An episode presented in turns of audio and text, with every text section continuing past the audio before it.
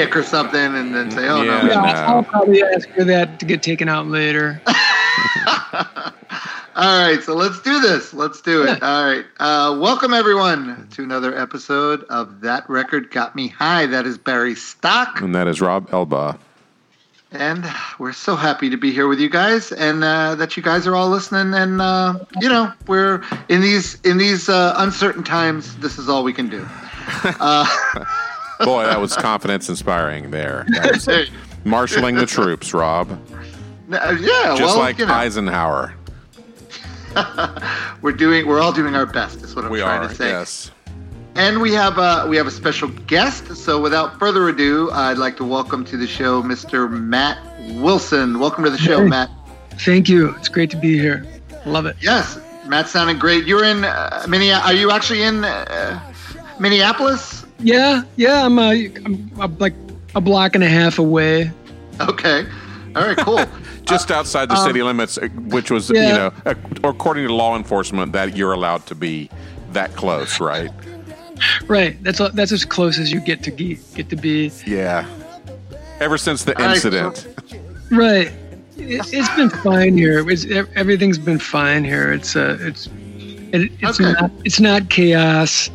It's a pretty pretty loving scene overall. To be honest. That's good. That's great. Well, that's good to hear. Well, many of you uh, music fans, especially maybe a little older, uh, would remember Matt from the band Trip Shakespeare. That was like late '80s, right? Late '80s, early '90s. Correct. Uh, it was great Shakespeare, and then later on the Flops and the uh, Twilight Hours. yeah. And uh, your most recent uh, release is uh, Matt Wilson and his orchestra, and that was uh, just came out uh, when I, I was a writer. It's called right when I was a Yeah. writer. Yeah. And you guys, you guys, awesome! You did it just at the beginning of the pandemic. That's when it came out, right?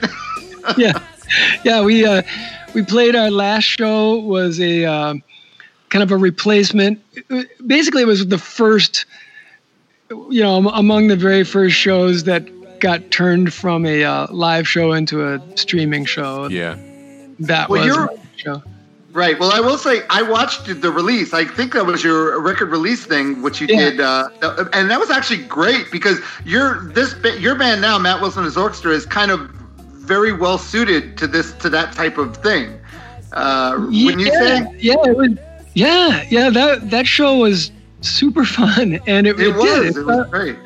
Yeah.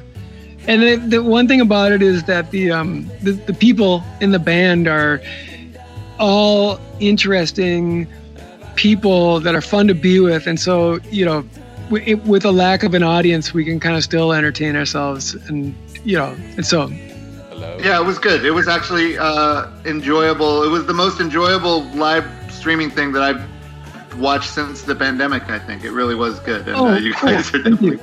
thank you. Yeah, it's, it's a funny it's a funny uh, setup uh, group of instruments, but somehow it works. Yeah, Barry, I, it's it's like harp, uh, banjo, harp, and uh, you you uh, play acoustic and you play some harmonica, and uh, and it's just it's it's great though. It really is great. So do Uh, you are, are you a are you a um, do you play straight harp or blues harp? Just a really just kind of straight harp like harp like a uh, like a elementary school music teacher would play Like harmon I meant harmonica. I, Harmonica. should, I, Yeah, should I have. Yeah, yeah, you got me. yeah you like got melodies i play melodies don't do a lot of bending a little Right. little bit but right. it's uh it's more like a just a, a an easy way to play a flute Exactly. Yeah, exactly. But uh, it, it worked. Like I said, it all works. It's great. So definitely you should check out uh, Matt Wilson as well. But we're not here to talk about that, Matt. We're- yeah we're- All right. What are we here? What are we here to talk? What did you bring to the that record got me high table today? All right. Well, it's a there's this record that basically monopolized my life for three years. Ooh. I played really this record only, and it's the Really? weirdest thing because I, I tend to get on on these kicks. It's part of my makeup as a person. I Yep. eat the same meal a lot, stuff like that.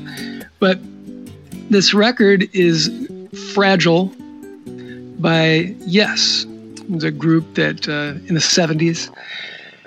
And they are kind of the antithesis of what I think I love in music. And, I was yeah, I was wondering that because it didn't in, in like just the stuff you've done in your milieu. I was wondering how that this fit in with that. yeah, it's it's it's the oddest thing. On so completely on paper. So what year? What give, give us a time frame that three year period? What years would that have been? uh, let's see. I, I would say maybe tw- 20, 13 in there. Oh, Um, so like- recently, like Yeah. recently. Oh, yeah, yeah. Okay. Uh, maybe around 2016, I'd say. Wow. And so I, my brother was a big fan of like prog rock. He's my older brother, Dan, and um, he would always have all these um, like jazz fusion records around, like Return to Forever Yeah. and Chick Corea and stuff like that. Yep. And I was a couple years younger, and I really I loved the music that Dan played, but I never really could truly enjoy fusion rock, and I didn't really like prog. It didn't move me. I didn't find it moving. Okay. Right, right. But on the other hand, there was a, there's another thread in me that I think is related to this, which is just that when Devo came along, How you're gonna? Okay. Show me how you're gonna weave together Devo and Yes. I'm I'm All right. impressed. okay, all right. Well, I think it's real. Um, so you know, w- w- around this time, I think um, a lot of people, like as the punk scene was kind of rising and Devo came along, that music really scratched an itch for me. I was uh, in high school around that Yeah. time. Yeah. and I I remember when I was I was a waiter at this place called Sambo's. It was a nightmare. Oh my But- God! You worked at Sambo's? I worked at a Dude, Sambo's oh in my Minneapolis. God. Yeah, Oh, the, it was right we had next to my samples house. here too. Yeah, we had one in had one in Orlando. Florida. Yeah. I know, Yeah, yeah. I know. It was embarrassing. I Did to it have it. the giant painting on the wall? Ours had this gigantic No. mural of Sambo being chased around the tree. No, it didn't. But it was Wow. it was it was humiliating. It was, it was I knew it was, we all knew it was wrong, but it was this restaurant that was right Job's next a job. job, right? And you're lucky when you're a pimple-faced kid to just have a job. Yep. So anyway, but I, I would always call myself like Sambotron Nine and stuff like that, because I felt like a little robot. You know, like I, I think everyone in my age was was starting to feel like computers coming Yeah. on. Yeah. feeling like we're just a, a like a machine part Yep. that fits in a larger whole. So when uh, when Devo came along, I was just like, yeah, that Mhm. that's how I feel. I get that. Yeah. So yes was like just just a little earlier than that.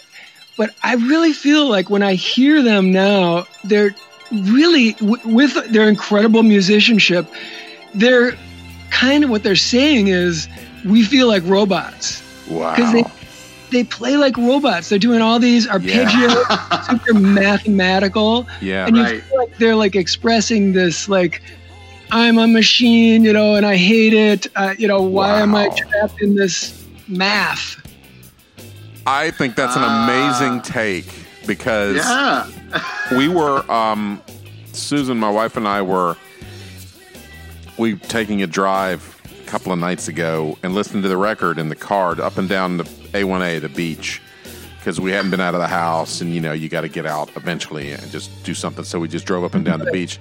We were listening to um, this album, and you know my wife said this record was so important to me in like the you know early 80s when um, she like she would her older brother had it and i guess she turned her onto it and she listened to it over and over. But she did point out she goes but now it's very um, it's very flashy. It's very everything is everybody's going i'm going to play the most complicated here.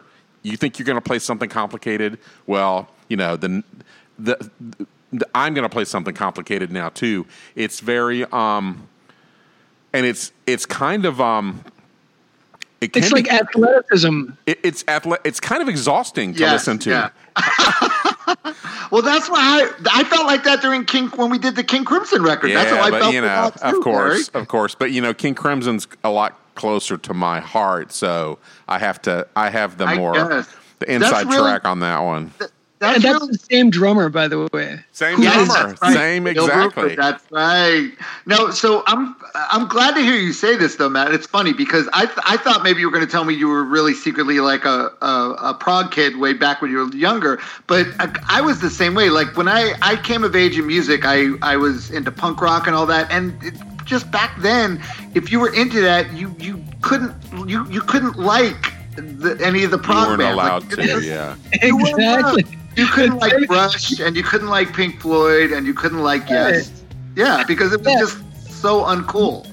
The, yeah, that it was uncool. There's the the show off part that you were talking about. Yeah. Um, that that the whole thing of just I call it wanking. Yeah. guys in my era we Sure. call it wanking. You know, Well, what year did you graduate high school? If you graduated high school. eighty. Oh, so you're two, you got two years. Oh, so you're like Rob. Yeah. Right. Yeah, you're the same uh, wheelhouse as us. Yeah, but but I was the same way. I, later on, obviously, I once I got over myself and I realized, oh, yeah, I'll like whatever the fuck I want to like, and then I would listen. And and some bands like I never. I, I tried with Rush several times and I just never get into it. I'm right there, right there with you. I, Like- I, I, I, gotta I- confess, I'm okay with Rush, so we can just move Right? on. No, I know. Go. Yeah, you're, you're a Yes fan, fan. but Okay. I, I. Go ahead. Go ahead. Well, okay, I had the, I had there was a revelation that happened in my life that I think opened me up to this, and I think you're going to relate because it's basically what you're talking about.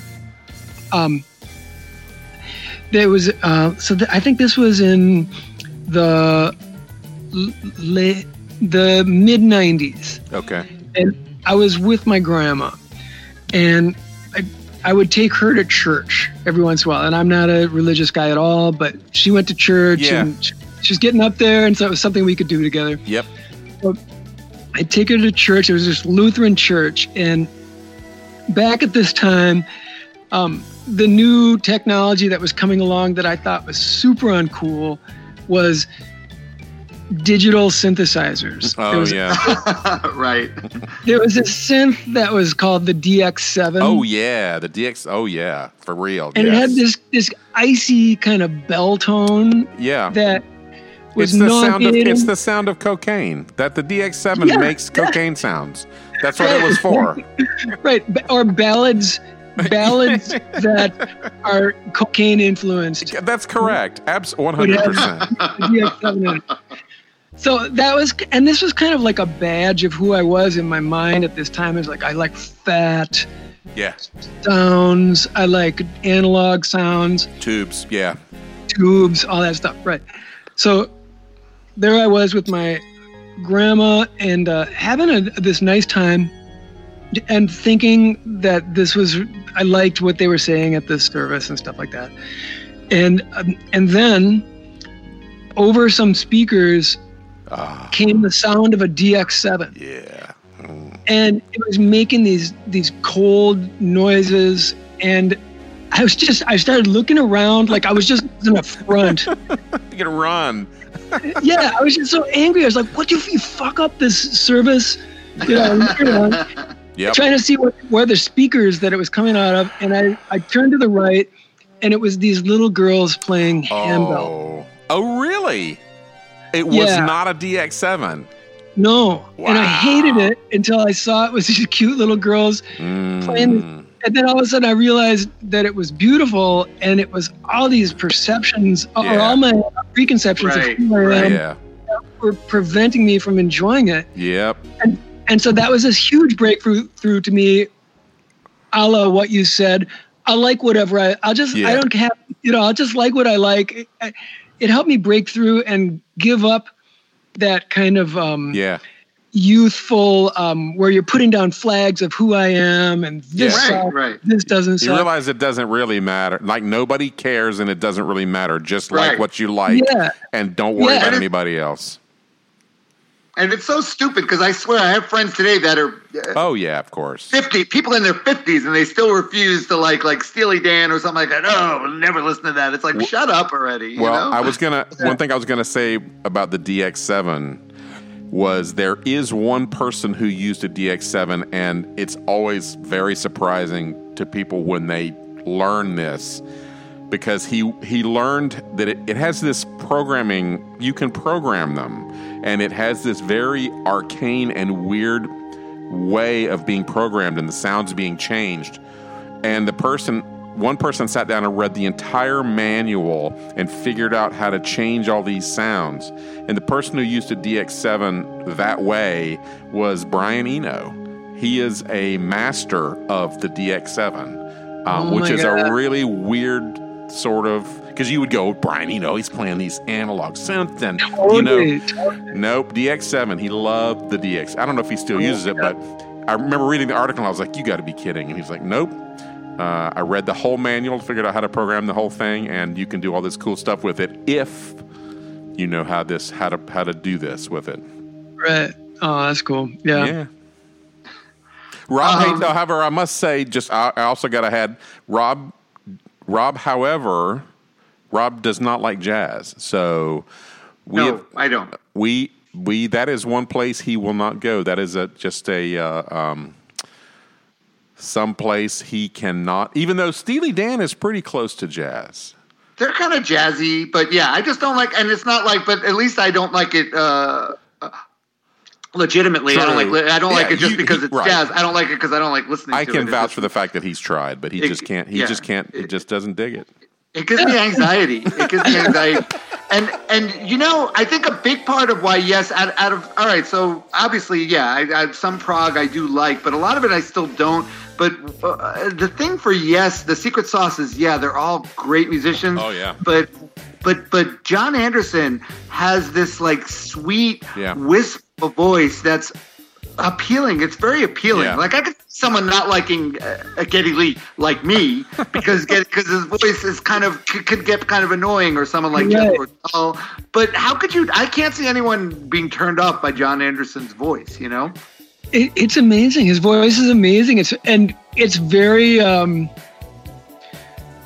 it, if you notice that it, he it kind of sounds in a way. It sounds more like a like a flute or a Yeah. synthesizer or something. It's like Yeah, like a tube of tone, yeah. and not really like a, not really so much like a human. Or it's like part of the machine too in his way. Yeah, or a horn like. It's got sort of Yeah. a horn like quality Yeah. to it. yeah. That's really funny. And he's always per- his pitch. He's pitch perfect. Oh, yeah. the guy never will misses a note.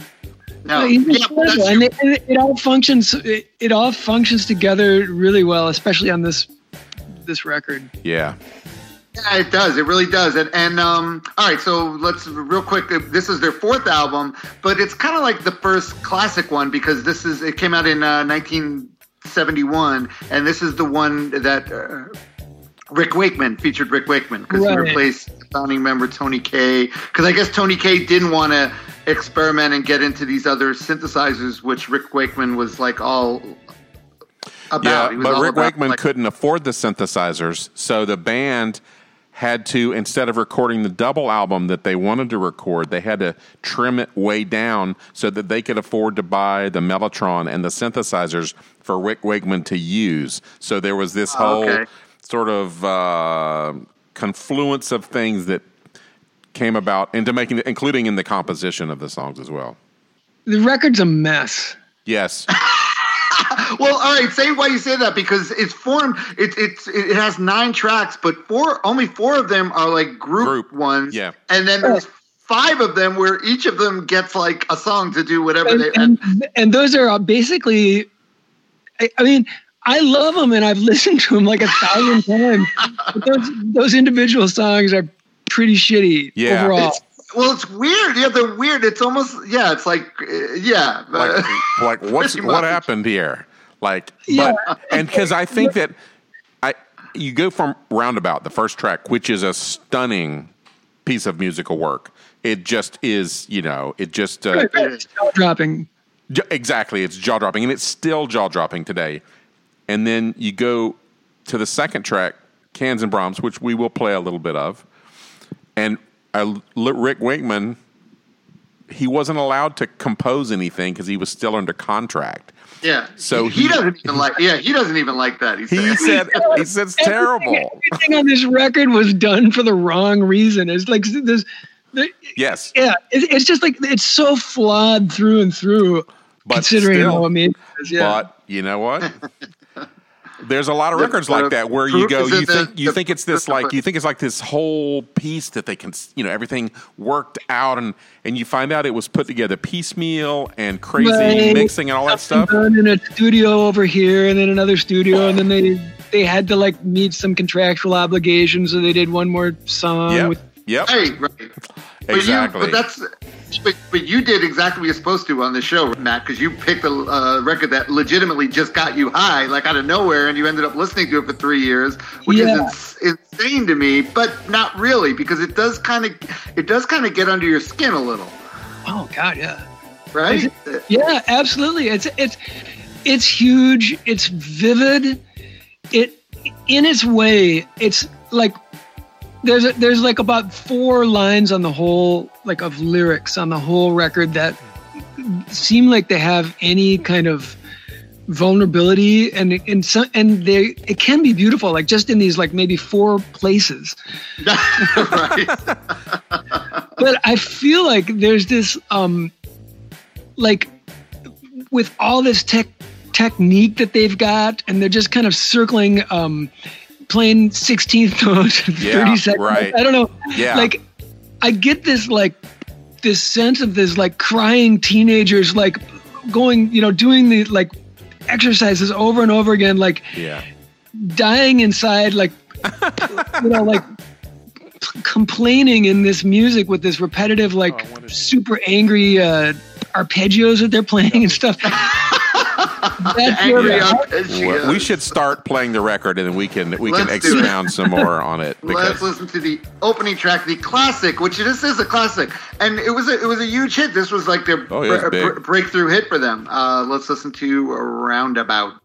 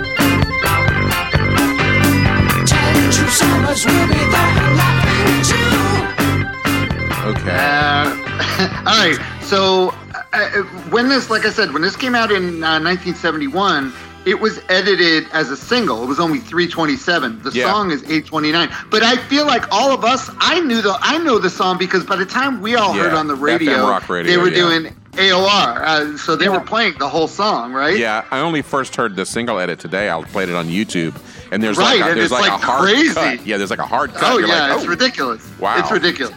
But that was a it was a hit single. It was you know, um, it, it, it, it worked. It worked. Yeah.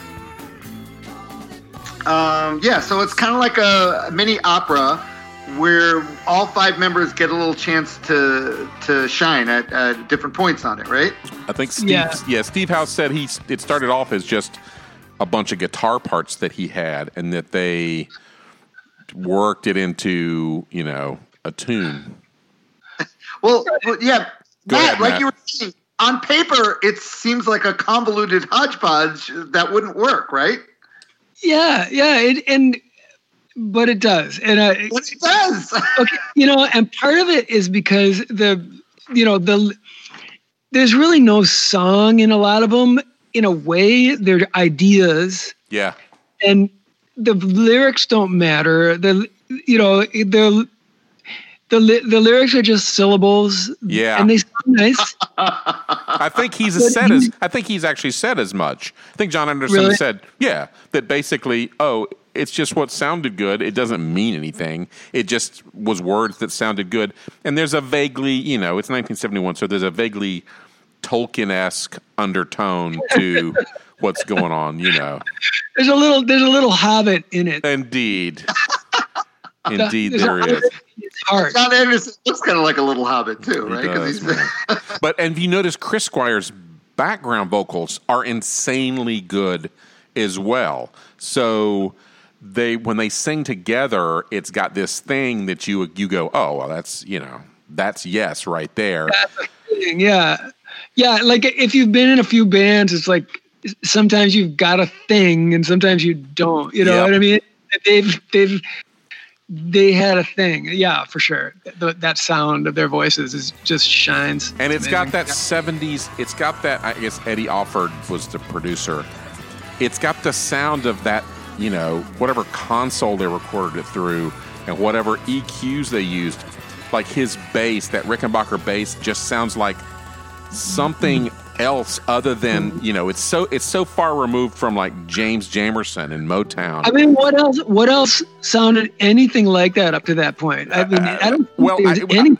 the only thing I can think of is that you, the only parallel I get is um, maybe with um, um, Greg Lake in ELP. Like they had sort of a similar sonic um, realm, and it's entirely possible that you know there was some similar production equipment Right. and But they- ideas going on They there. weren't like they weren't saying, you know, I'm a robot the way Chris Squire is. it's it's it's um yeah it's and i watched some live footage today Oh my god, I've never seen that. Yessongs of no Yessongs you can watch it on youtube and it's from 75 so it's a little bit but they actually no no it was, came out in 75 it was recorded in 72 so bruford's gone. He'd already left for king crimson. But um it's very odd to watch them play live. I must say it gives you a really strange it gives you a really strange feeling. You know, it's like first of all, if it wasn't these exact guys, I wouldn't even want to see it. And and second of all, it's like I I really would I'd feel like I would be like wrecking, you know, one of the few things I love if I went and saw them play it. I don't know Right. why. Yeah, I mean now You it's just way got too, the, yeah, uh, it's Well, too of course the Yeah, magic. You just got the magic of this record under your skin, and that's it. You just that's enough for you right there. Yeah. All right, I get that.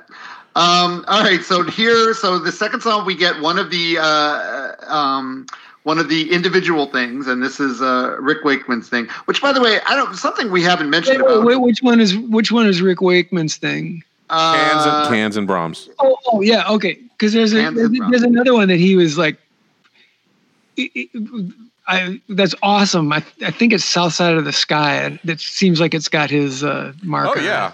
I think he's got a co-write, yeah, on that one uh, as well. But this is his one where this is his, and like Barry was saying before, he couldn't. They they wouldn't let him. He still had a uh, a deal, like a, a solo. Um, yeah. Yes, he was on A and M, and Yes was on Atlantic. So he wrote an original piece for the album called "Handle with Care," but because of the legalities, he couldn't do it. So he just Was did it this, which was is it H A N D L like Handel the? Oh God. I don't know. All right, let's listen to a little bit of uh, just a little bit of Cans, and Brahms. Ken's, and Cans let and me Brahms. just before we before we start playing it, let me give you the word that Rick Wakeman used to describe Cans and Brahms. He used the word he used was dreadful.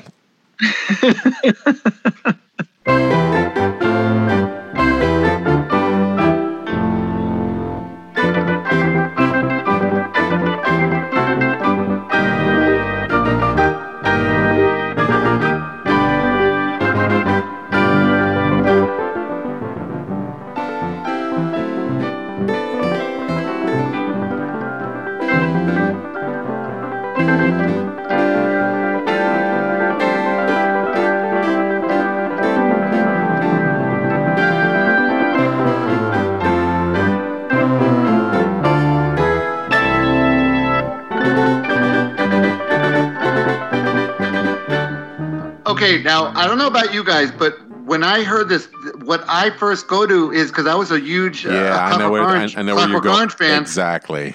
Wendy Carlos. Wendy Carlos. Wendy Carlos. Did, exactly. Did, that's what I think of. She did uh, Switched on Bach. That was like in the late 60s, 68 and it was basically she took Bach and then she did it on a Moog synthesizer. So that was her thing. And yeah, I would imagine that she was uh, on uh, Rick Wakeman. I'd say that's oh, 100 percent. No doubt, no doubt. And yeah, you know, that time, yeah, that, it, it is uh, is a good word for it, and. Uh, somehow, as a little kind of little set piece, you know, it's it's like uh, you know, the rest of the record is is so epic, and then it's like you know, like a little girl coming out and yeah, dancing. Yeah, yeah, yeah, yeah, yeah. Like, why would you put this second? Like, oh, we got this incredible song, and then okay, we've yeah, got this right. insipid synthesizer thing that we're going to stick on right after it.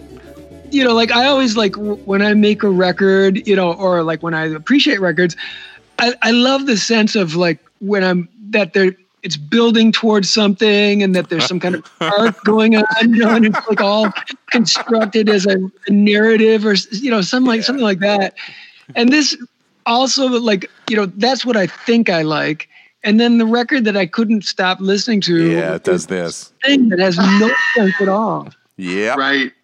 Uh, that's brilliant. Let me just all go right. ahead. Let me just go ahead and say to the people who are going to send us hate mail, about this episode and our treatment of this beloved record. No, we love this. I think we. I, I, I do too.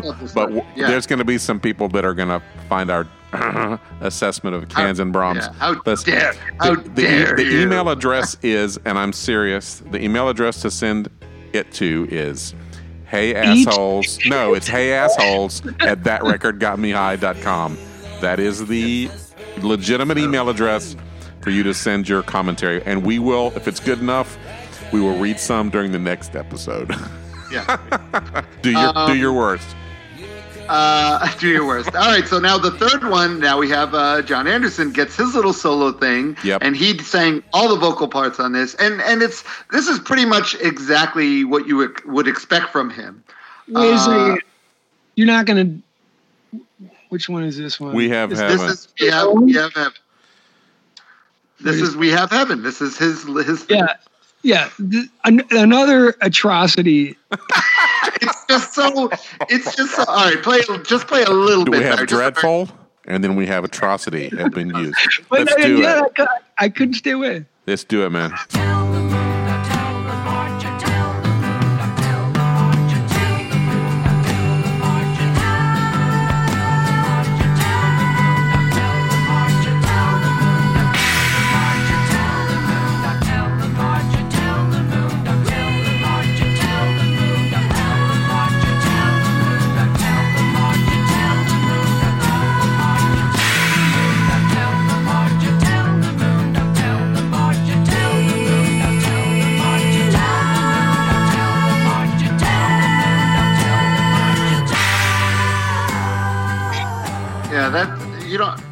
Think we're You don't yeah. have to keep playing it because it does. It basically that's all That's it is. what it tell the does. moon dog, tell Yep. the march hare. Uh, all right, here. This is funny. I've heard some Yes lyrics, and and prog in general could be referred to as meaningful nonsense. Yeah, well, and uh, that may apply here because it sound sometimes it sounds more meaningful, but it's kind of nonsense. this is in the Tol- yeah, this is in the Tolkien adjacent category where you know you go this he was that those books had such a huge you know think about fucking Zeppelin four. Like that's basically a you know t- it's just it's soaked in in Tolkien. So this is around the same time, you know. Um, So, so yeah, you have those two ridiculous things, and then the side side one ends with this awesome, very very proggy but awesome. Let's just do a little bit of South Side Right. of Sky. oh yeah.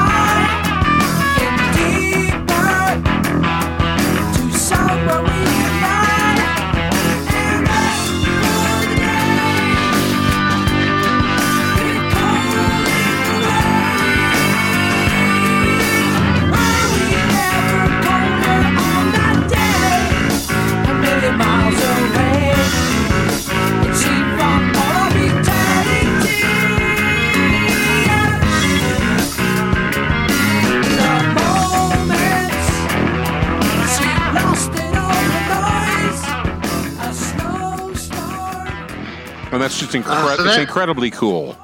Like that if- Chris Squire, that Chris Squire bass, that bass that sort of just takes the it's the bass sort of takes the lead in it, and then you got um, Steve Howe throwing in these these like licks that are sort of blues country. That, you know, That's the weird thing about Steve Howe as a guitar player was he was so different than anybody else playing in like a prog band because his tone was very um he's not using like a lot of distortion it's just a little bit distorted it's very trebly almost like a country guitar player so if you think about steve howe as being some sort of you know some iteration of Scotty Moore or something like that.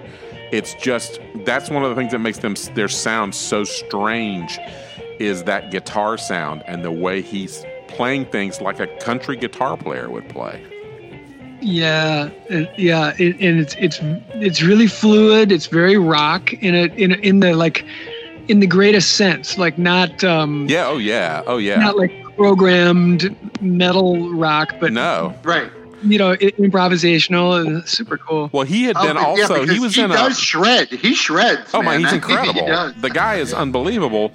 He was in a um, a band called Tomorrow back in the '60s um, that had a hit with um, My White Bicycle, so a psych band back in '67. So he had already been sort of in the you know the music scene. So I, I don't know if he's a little older, but he's certainly um, had had his you know cut his teeth uh, um, and his chops are you know the guy can play Yeah.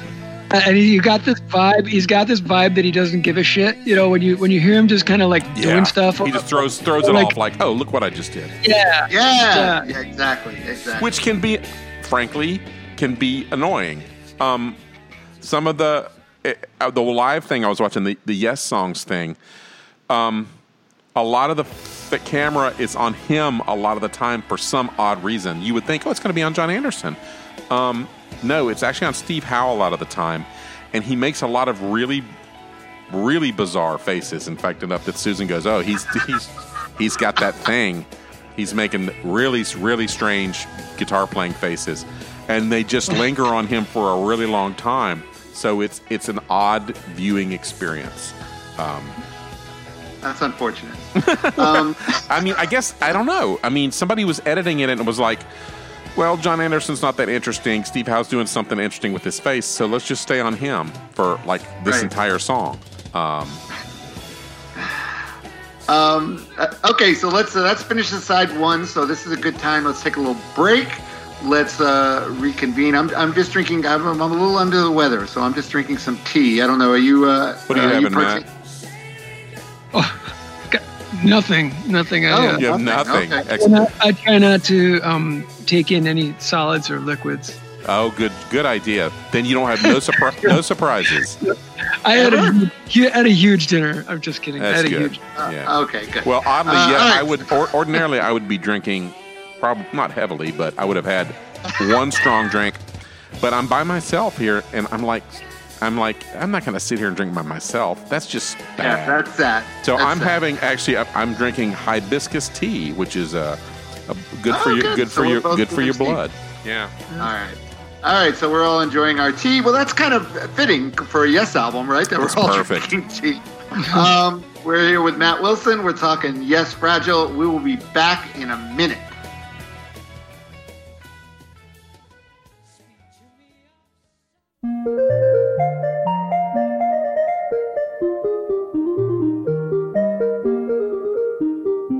Is This Tomato is the sole commercial sponsor of that red cord. Got meat. Hi. So, you don't have to listen to us lie about some product we do not like, do not care about, and do not want for you to have to endure. We save that stuff for the albums. Just kidding. Just kidding. Ha ha ha. Is This Tomato is a weekly satirical webcomic, which is supposed to make you laugh. However, if it doesn't make you laugh, you might be caught in a conundrum. Is this the way it is? Or is it the way it is in real life? Exactly what is the difference? Look to your left, look to your right. Can you see someone in the frame right next to you? If you can, your character in a comic.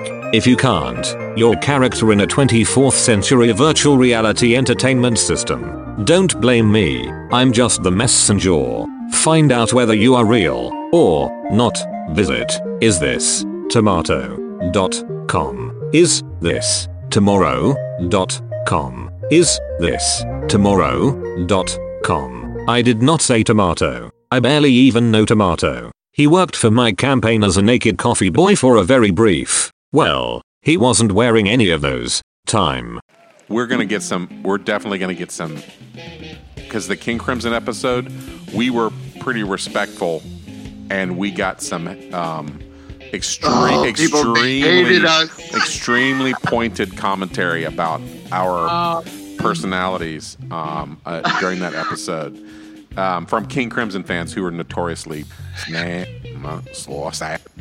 snah, slow, sad. I'm But gonna screw guess them because Robert Robert Fripp shared the, our episode. he actually, did. so That's he liked true. it, so That's screw true. Them. I, you know what? Truth be told, I don't know whether he ever listened to it, but he certainly he shared it, which was which was certainly very nice of him. yeah, yeah. He didn't have to Yeah. do it. that's awesome. Yeah. All right, let's do it. Um, Let's yeah. let's let's keep rolling. We're we're good. Yeah. All right, we're back. This is That Record Got Me High. We're talking to Mr. Matt Wilson about a record that that legitimately got him high, like in the in the in the 2000, like you said, like around 2014 uh, or so. Uh, he just now. How did you? What? What made you like start listening to this record? Obsessively, yes. What turned this into an obsession? So uh, I, I had a group that I was playing a lot with at this time called the Twilight Hours, and we had a gig in Chicago. It- it's actually in Evanston, which is near Chicago. Right. Right. It's at this awesome club called Space. And Okay. Okay. this club it's got a really nice um, you know you people sit at tables and they just listen and um, the room sounds great but the really the amazing thing about it is the the dressing room or the green room is spectacular i've never seen anything like it it's got like greenhouse windows kind of you know so that you can re- you can see out into greenery uh, you know um, So you when it's, it's gr- when you're very it's very nice to sit back there like you're like to get ready to do a show. It's not It's like heaven. it doesn't smell like urine and there's not you know Oh no! It's got, it, so it has '60s style um, couches, like like this Mm, yeah. awesome that's just great, and then it's got a huge record collection. Mm, mm, mm. wall just under the greenhouse window thing, and oh wow.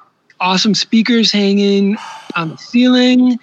It's spacious and tall, and it and and uh, John Munson, who's my musical buddy, um, he kind of got in there first, and he pulled this record out, and I had heard it for decades, you know, and never really, um, in you know, all the way through. Just just kind of walking through my brother's room, you know, past it, you know, listening to him, listening to Sure. rock, and it floored me, and it, it had a little, had that little bit of that head start because I had heard it uh, when I was younger, you know, through the, you know, through my through my brother's door Yeah, sure.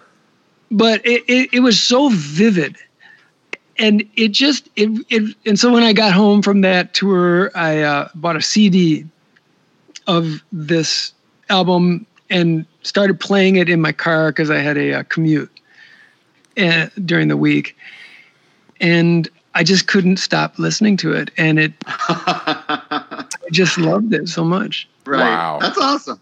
Well, even even this, so they start outside too with the drummer. First of all, I don't even know why are you going to give the the drummer let him do a so thing a, at all. He gets a publishing credit, so he gets a publishing credit. Right. As as great as Bill Bruford is, and, and I'm not gonna. He's an unbelievable drummer. He's like amazing, but this is this sounds like a drummer's contribution would would be. It sounds about right. So let's listen to his. Well, we might as well play the whole thing, Barry. Sure, thirty-five soup seconds. to nuts. Uh, 5% for nothing.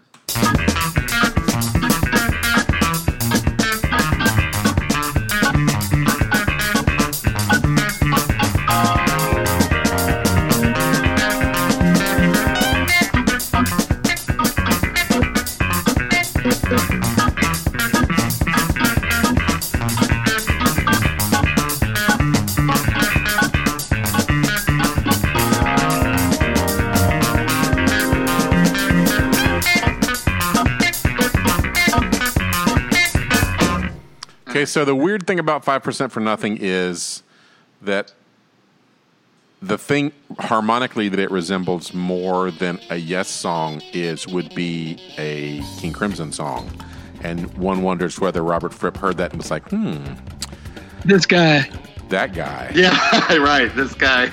And I'm sure I think Robert had probably put the offer out there, and after they recorded the next album, the, all the the story about the recording of the next record is even more tortuous than this one. And at the end of the recording, Bruford, I guess, just called Robert and said, "All right, where where, where do you want me to be and when? I, I'll be there." Because he was done with, um, you know, I guess they had gotten so everything was very and this is a known quantity about them is that their everything is the way it is. So when you get on stage as yes you are playing the parts that you are intended to play and those are the parts. And there are no other parts that you're going to do that are not the parts that you are intended to play.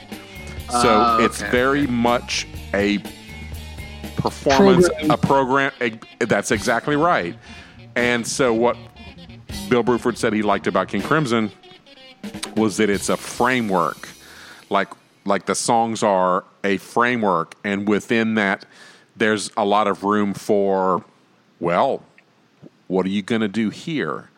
Instead of oh it's all you know just all written it's all exactly the way it's going to be there was a- no room. There was no room. no And yes. no uh-uh. if you listen to that song 5% for nothing it to me when i hear it it sounds like a complaint about technology yes sound- and programming it sounds like i mean to me it sounds like a like a like a cry about yeah programming and technology and you know yeah Oh, sure that's good. I like that. I Sure, like that. it's very mechanical, The, uh, but it's got a yeah, lot of it's got a lot of flat at this the in it. robot's angry. The angry yeah, robot. Sure, Yeah. sure. All right, and now we so now we get the other radio. This was also a, a radio song. I, I remember this song, um, and the writing of this song is solely credited to Jon Anderson, but that caused some tension because, uh, according to Steve Howe, lots of work uh, um, was done on this. Where the first riff was more collaborative, which you could hear it when you listen to it. You think, oh yeah, Steve Howe probably came up with that. But anyway, uh, they didn't That's do that. that's for them. That's for them to sort out amongst themselves. that's for them to sort out us. Let's just do a little bit of long distance run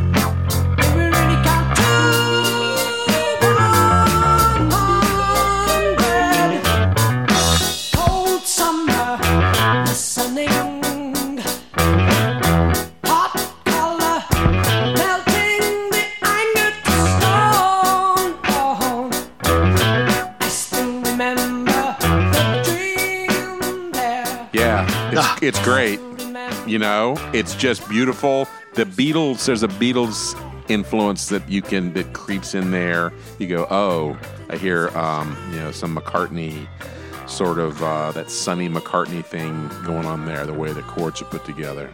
Well, they had.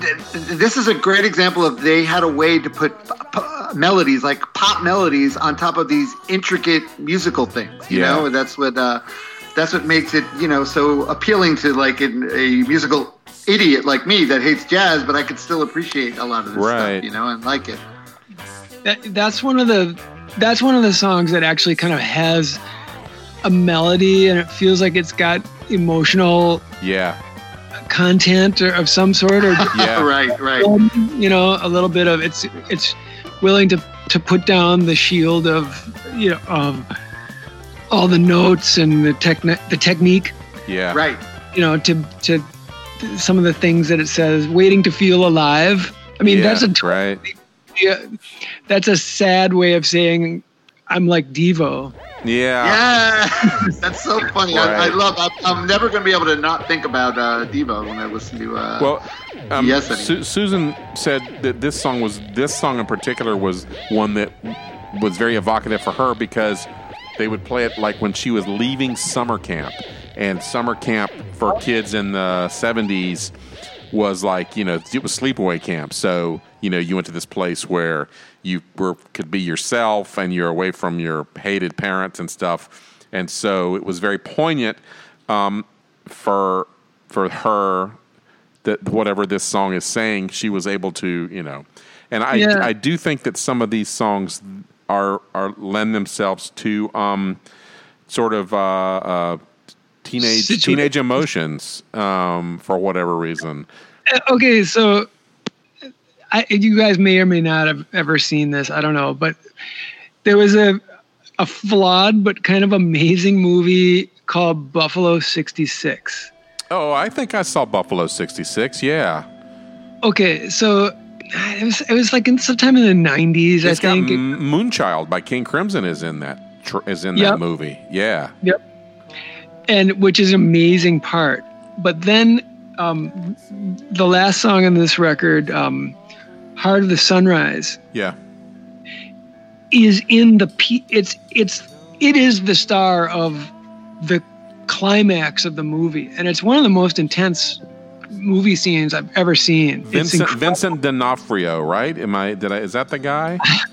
I don't know the guy's name, but he's a genius. Like maybe only for this one movie. Yeah, you know, just yeah, yeah, yeah, yeah. I think yeah, like yeah. a single silver bullet that was shot Yeah. by God to make this one movie, you Yeah. know, or something. Sure. But anyway, um, the, the, anyone who, uh, if you, you know, look up um, on YouTube, like Buffalo 66, Heart of the Sunrise, you got to find it, it, it's, it's mind blowing. But anyway, it's, it's like an example of um, that this music, uh, with its kind of no meaning content yes, in it, yes. going to be placed into these cinematic or emotional situations Yeah. and it works it, it, it's it's great i mean so They're yeah just I- I- they're yeah, kind well- of they're kind of formless things that that you can put pour whatever you like you Meaning- pour, you poured any um, the meaning you wanted to the it. Yeah, meaning which you poured into this That's I would. Yeah. never have gotten but I understand that's because it is this the, because of the way, especially he, the lyrics, the way he writes the lyrics, there's no way to interpret them and go, well, that's what he's talking about, just Right. some, in, in, in some sort of definitive way. So you you have to put, you know, the mind. We're we're creatures of, we find patterns, and so you go and some you're presented with something, and you're gonna find a pattern in that, and there's no there's no right or wrong in that. Um, it's like when you look at the cloud and you see a face. That's because that's what your brain does. Well, I guarantee you, some Yes fan's going to write in and tell you you're wrong, Barry. But whatever. Uh, you could say there's no right or wrong. Um, so, so this one goes immediately into which remember I, I that. know- remember that email address. Yeah. hey assholes. At, uh, That record got me high.com.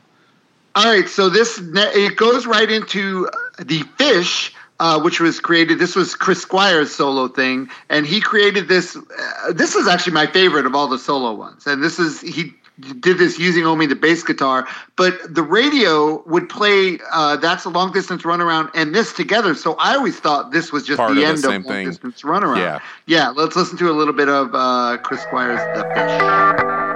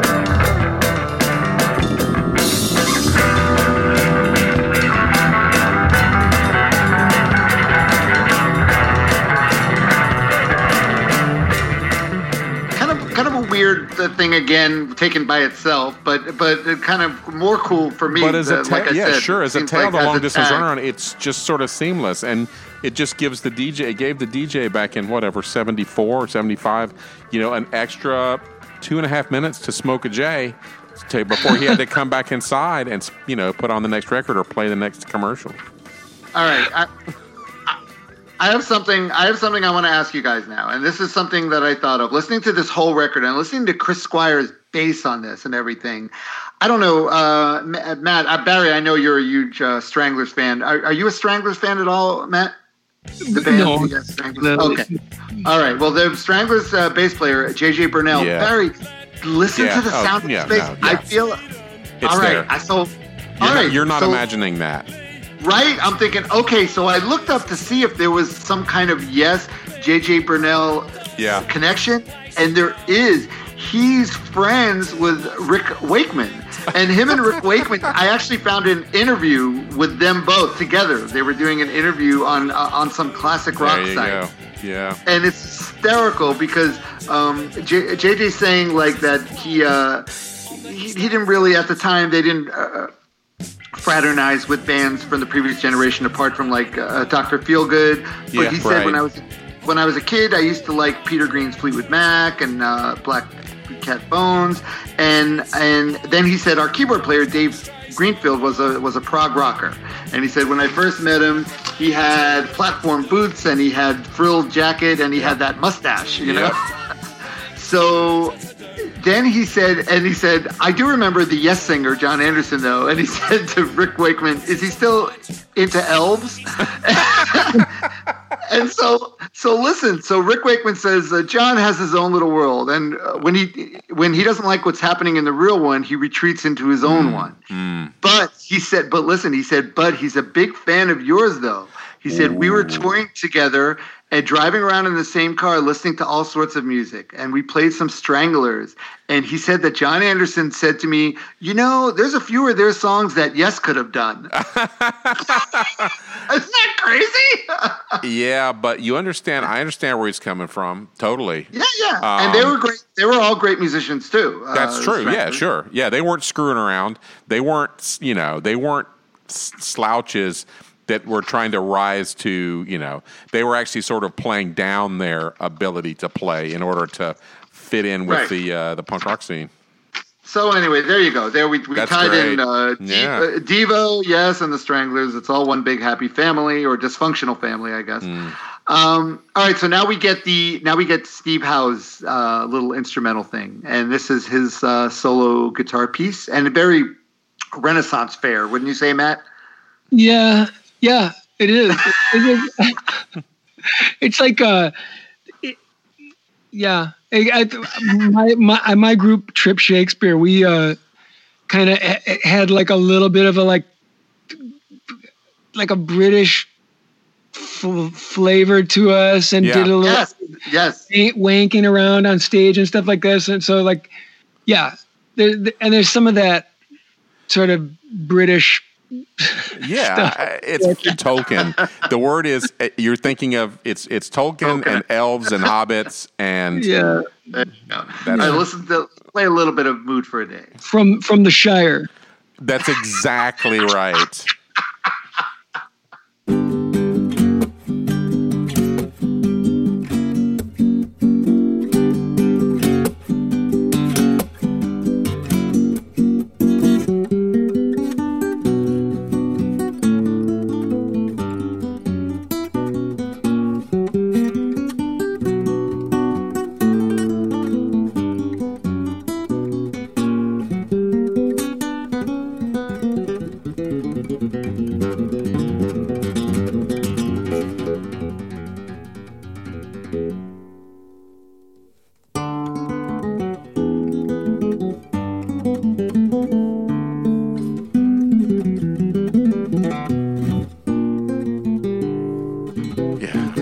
Very nice. Thank you.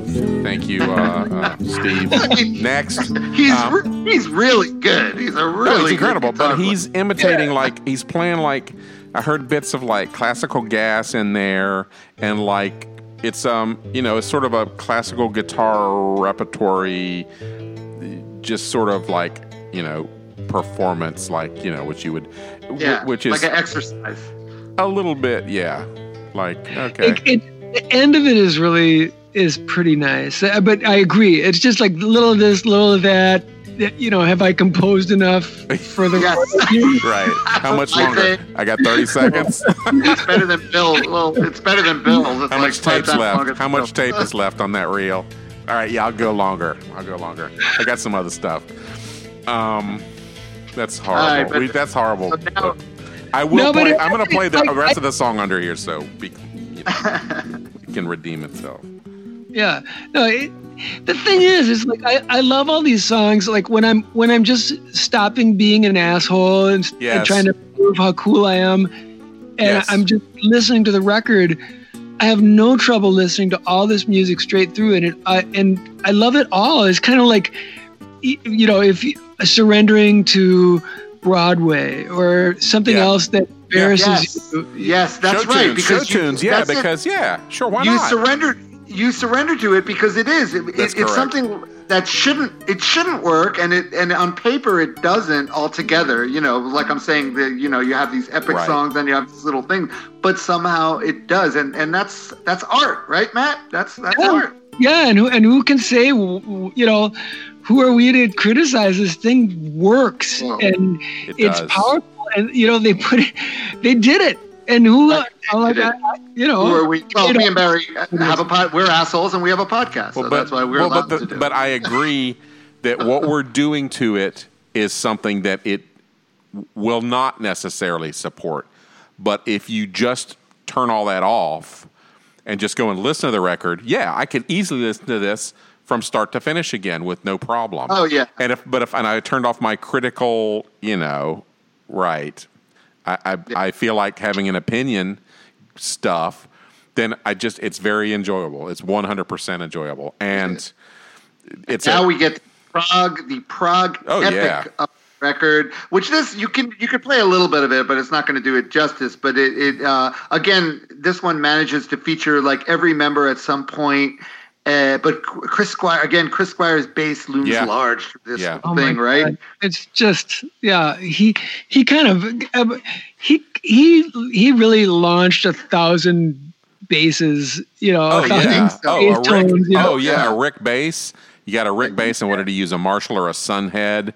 And you, Right. everybody who you know heard this record, lots of bass players and lots of guitar players who you know just sort of became you know ended up with a bass in their hands. This record is tr- tremendously um, influential. The tone of it, the way he plays, yeah, Uh, and the, but yeah, the the intro is heavy, man. It's heavy. The intro. Let's listen to a little bit of "Heart of the Sunrise."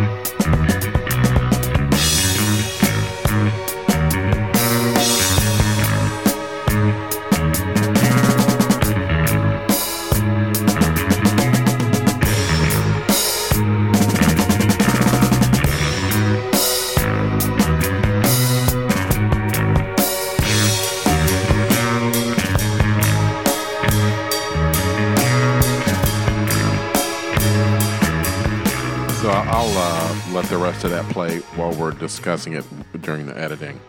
But I will. Yeah, because it's got that huge intro, and then eventually goes into a really t- typically pretty Jon Anderson, you know, part. right, and I have to say that while we were driving around, actually, we were sitting in the parking garage on top of the parking garage, facing the sunset um, last night, which was or two nights ago, which was spectacular.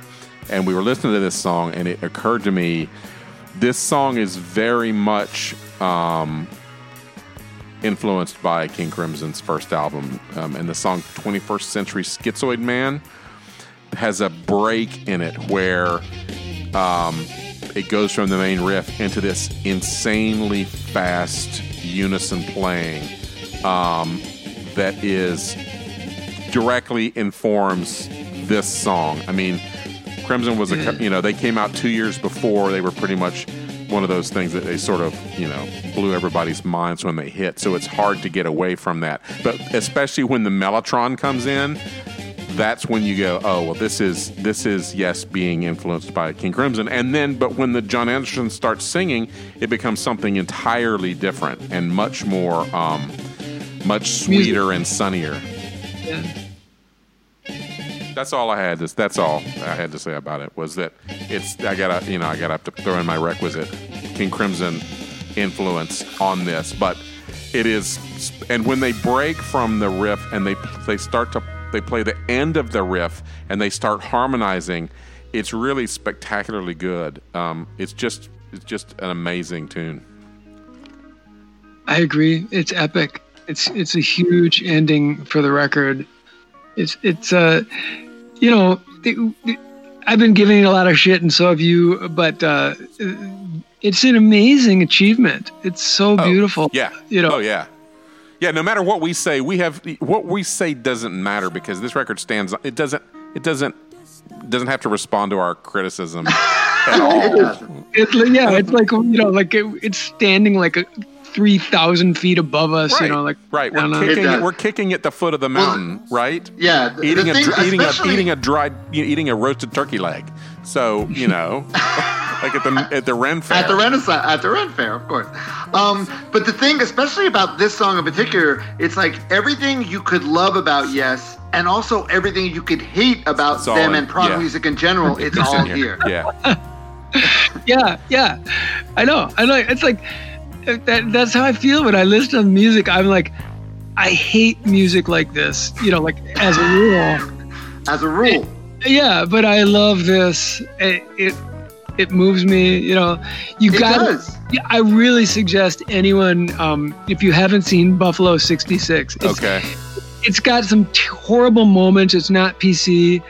Um, it, I remember. I do. I remember that. Yeah. it's, it's, a, it's a totally stupid, profane movie Yeah. uh, about this guy who becomes obsessed with a, like a Buffalo Bills loss, like a football loss. Oh, ton of soul in it, and so he's like he sets out to murder the kicker that screwed up. The- oh Jesus Christ! yeah, Yeah. and it, and it's but it's heavy and it's profound in its way, and the ending is at this club where he's finally found this guy, and the way it plays out is it's it's really quite a feast. With Yeah. part of the sun. Now, let me ask you: When you saw this, would, did you had you already had your Yes? uh, uh, No, no, that was just like oh no, you didn't. Oh, okay. didn't. I just remember thinking, "Holy shit!" You know, like look at that. Ah, And then I went back to my kind of prog hating Sure. Right. and but I, you know, my my heart didn't, my icy heart didn't melt until you know Right. Another but it did. years but after it that. did and the and the and the lyrics that he sings in here. I mean, like you said, everything you could like about Yes and everything you could hate about Yes is in verse one because it's it doesn't really say anything, but it it suggests a lot of things. So yeah, yes. Love comes Yeah. love comes to you and you follow. Lose one, lose one into the heart of the sunrise. Sharp distance. How can the wind with its arms all around me, lost on a wave, and then after, dream on into the heart of the sunrise?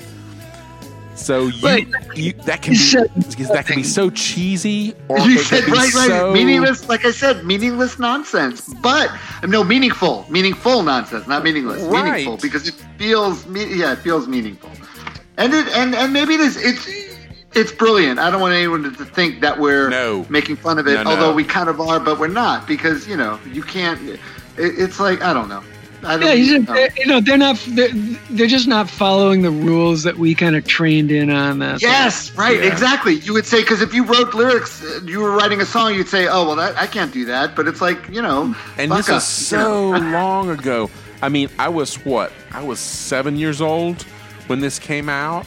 And so it was just, it's hard to fathom. Like, they didn't have, like, okay, so p- punk rock hadn't happened and all of that sort of wiping away of all this. So, and they were at the beginning of this sort of explosion. This of pile stuff. up of notes. Yeah, Yeah, and so there was no, I don't know. there was no nothing to compare it to, um, and Well, you know, it's funny because it's like, uh, I think there, it, to me, there is a punk aspect to the way they sound in in a funny way, and it's the anger and Yeah. the, the, the kind of white boy resentment, and you, you know, yeah, sure, thing. But on the other hand, they were also like they were an extension of like music at this time was getting shinier and shinier Yeah. and more uh, you know like uh, like it kind of a, it, it kind of uh all came to a head in uh, with Michael Jackson and the incredible production you know like yeah, the, she, he was Well, the king of pop yeah. and things were getting more and more produced and Well, you Like- had more and more tracks on a to use on a recorder. So, like they this they did this on a 16 track recorder where the Beatles were using, you know, first four and then I guess maybe eight by the end.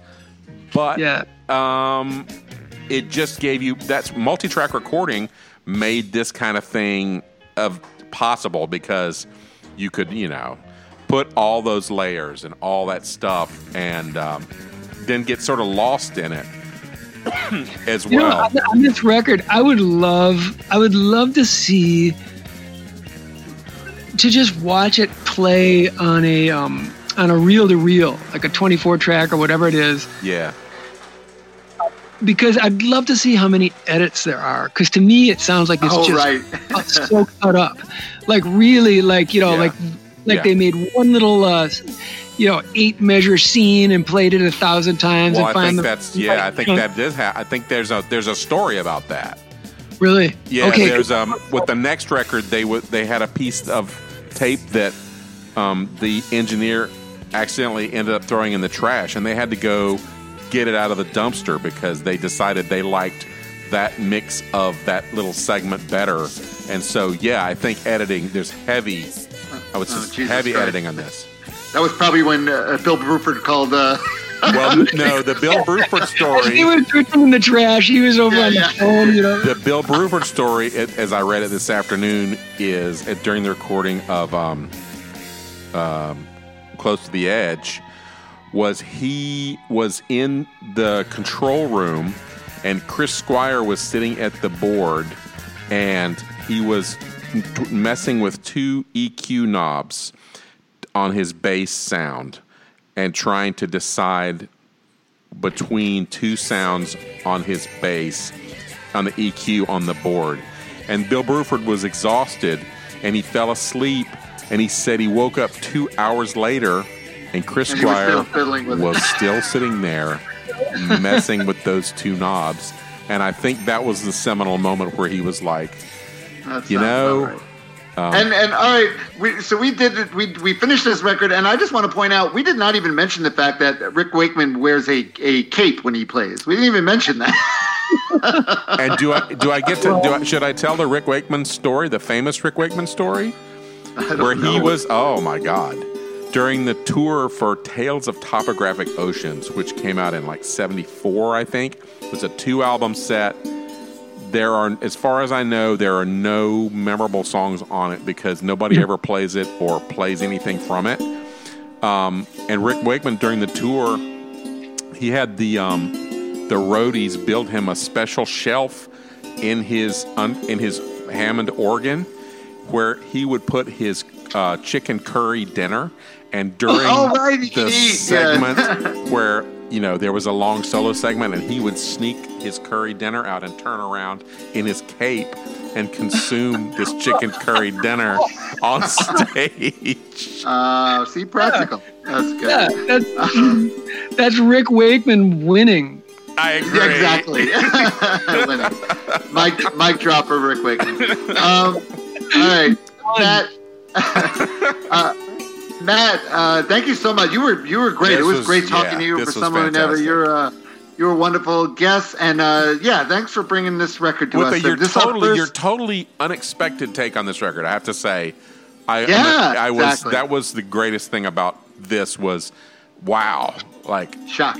shocking. Um, so, uh, uh, Matt Wilson and his orchestra, your new release, uh, "When I Was a Writer." Where's the best place for people to go to uh, to get it? Is it the I, there's a Minneapolis, bunch- Matt? Yeah.